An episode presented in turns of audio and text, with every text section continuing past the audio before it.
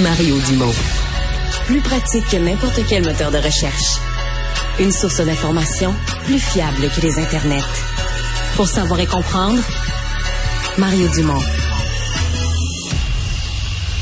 C'est une histoire qui avait retenu l'attention, qui en avait un peu fait rire certains, parce que c'est sûr que ça faisait... Ça faisait un côté inspecteur Clouseau, là. Euh, mais pour celui qui l'a vécu, je pense pas que c'était drôle d'aucune façon. C'est cet homme qui avait été menotté. Et puis, on avait perdu les clés pendant une longue période. Et on avait perdu les clés des menottes à un moment où on se rendait compte, finalement, que, qu'il y avait rien, là. Qu'on avait, on n'avait pas la bonne personne, qu'on lui reprochait des choses, euh, on avait pensé lui reprocher des choses, mais finalement, euh, qui n'étaient pas, euh, qui n'étaient pas justifiées. Et si on vous en reparle aujourd'hui, ben, c'est tout simplement parce que euh, l'individu en question réclame maintenant cent vingt-cinq mille dollars au euh, S P V M pour Les, euh, les dommages subis. Son avocat, son avocat est avec nous, Maître Fernando Belton, avocat de Brice Dossa. Bonjour, Maître Belton. Bonjour, M. Dumont. Euh, rappelez-nous, donnez-nous un peu la, la base là, sur laquelle vous faites cette, cette réclamation aujourd'hui. Oui, euh, comme je pense que vous avez bien fait un résumé de, de ce qui s'est passé, là, donc M. Brice Dossa est euh, journée anodine pour lui, où est-ce qu'il s'en va tout simplement se chercher quelque chose à manger. Et finalement, euh, il se fait arrêter en fait par deux euh, policiers qui sont hors civil, qui ne s'identifient pas, qui ne demandent pas non plus à M. Dossa de s'identifier, parce qu'on présume à ce moment-là qu'il est en train de voler un véhicule. Euh, il est menotté pendant de très longues minutes, puis il euh, faut comprendre non, que... Non, on lui, on, on, on lui donne, on dit pas son accusation, mais on le menotte. On le menotte. Il a été menotté directement, euh, sans même... Il faut comprendre que l'utilisation des menottes pour les policiers, c'est un, c'est un usage de la force. Il faut encore qu'on puisse être en mesure de dire ben cette personne-là présente un danger pour pour notre sécurité, mais on est très loin de tout ça.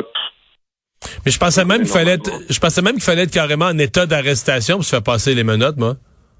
Mais il a été arrêté en fait. Ouais, ça, ça, okay. Les policiers procèdent à une arrestation parce qu'ils disent j'ai un individu devant moi qui est pris en flagrant délit d'infraction criminelle, donc il a été arrêté. Ok. Et finalement, à quel moment les policiers se rendent compte qu'il n'y a pas de... C'est une, c'est une erreur, il n'y a pas de vol de véhicule? Ça prend un certain nombre de minutes. Monsieur, euh, monsieur, lui, il est dans l'incompréhension totale, puis comprenez sa réaction. Les policiers sont sans uniforme, sans badge.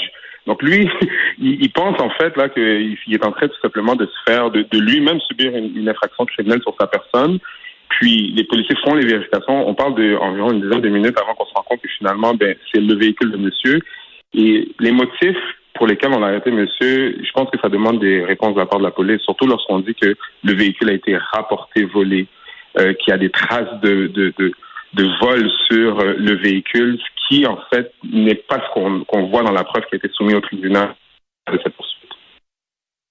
Donc, on, pour vous, c'est loin d'être clair qu'est-ce qui a, euh, qu'est-ce qui a motivé ou qu'est-ce qui a poussé les policiers à penser qu'il y avait eu vol de véhicule. Donc, vous, vous êtes C'est pas clair, que, c'est, qu'est-ce qui a même pu les confondre là, dans leur erreur? Il y, a, il y a beaucoup de questions, je pense, qui méritent okay. euh, d'être répondues. Dans le cadre de cette poursuite-là, on, on estime que la question du profilage racial mérite l'attention du tribunal, parce que lorsqu'on parle de profilage racial, il y a, il y a plusieurs aspects à regarder. On parle de sélection des personnes racisées, mais également du traitement de ces personnes-là. C'est-à-dire, sans aucune information, sans même identifier l'individu, on, on, on pense déjà le lien rapide, c'est un voleur de véhicule.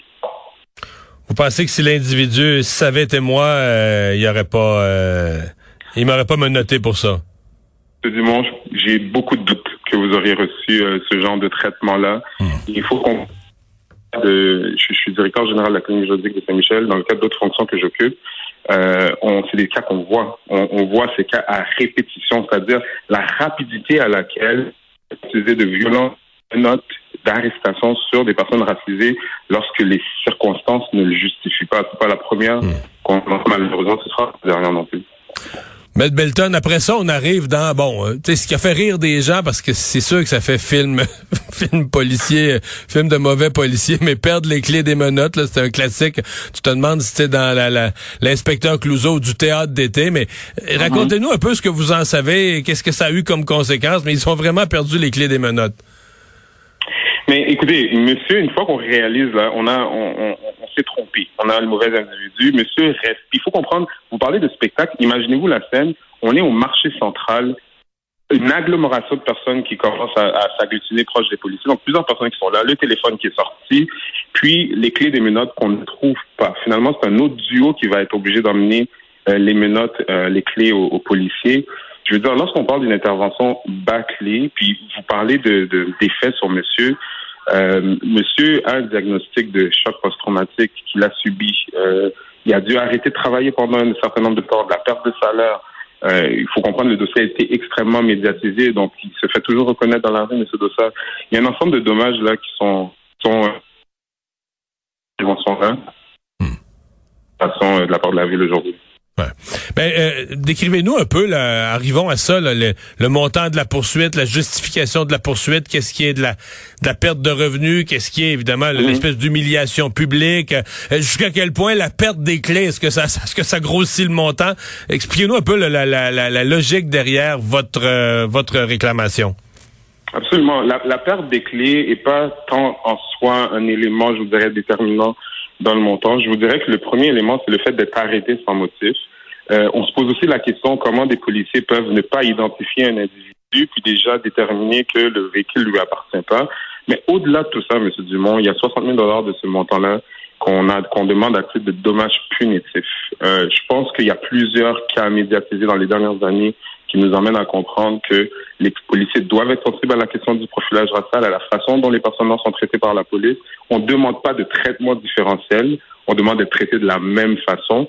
Puis, ce montant de soixante mille dollars en termes de dommages punitifs, en fait, il est cohérent avec, je vous dirais, le changement jurisprudentiel des tribunaux en termes de dommages punitifs qu'on accorde dans des dossiers de profilage racial. On peut voir que les montants sont de plus en plus élevés maintenant et on pense que c'est le montant qui est approprié dans le cas qui nous intéresse aujourd'hui.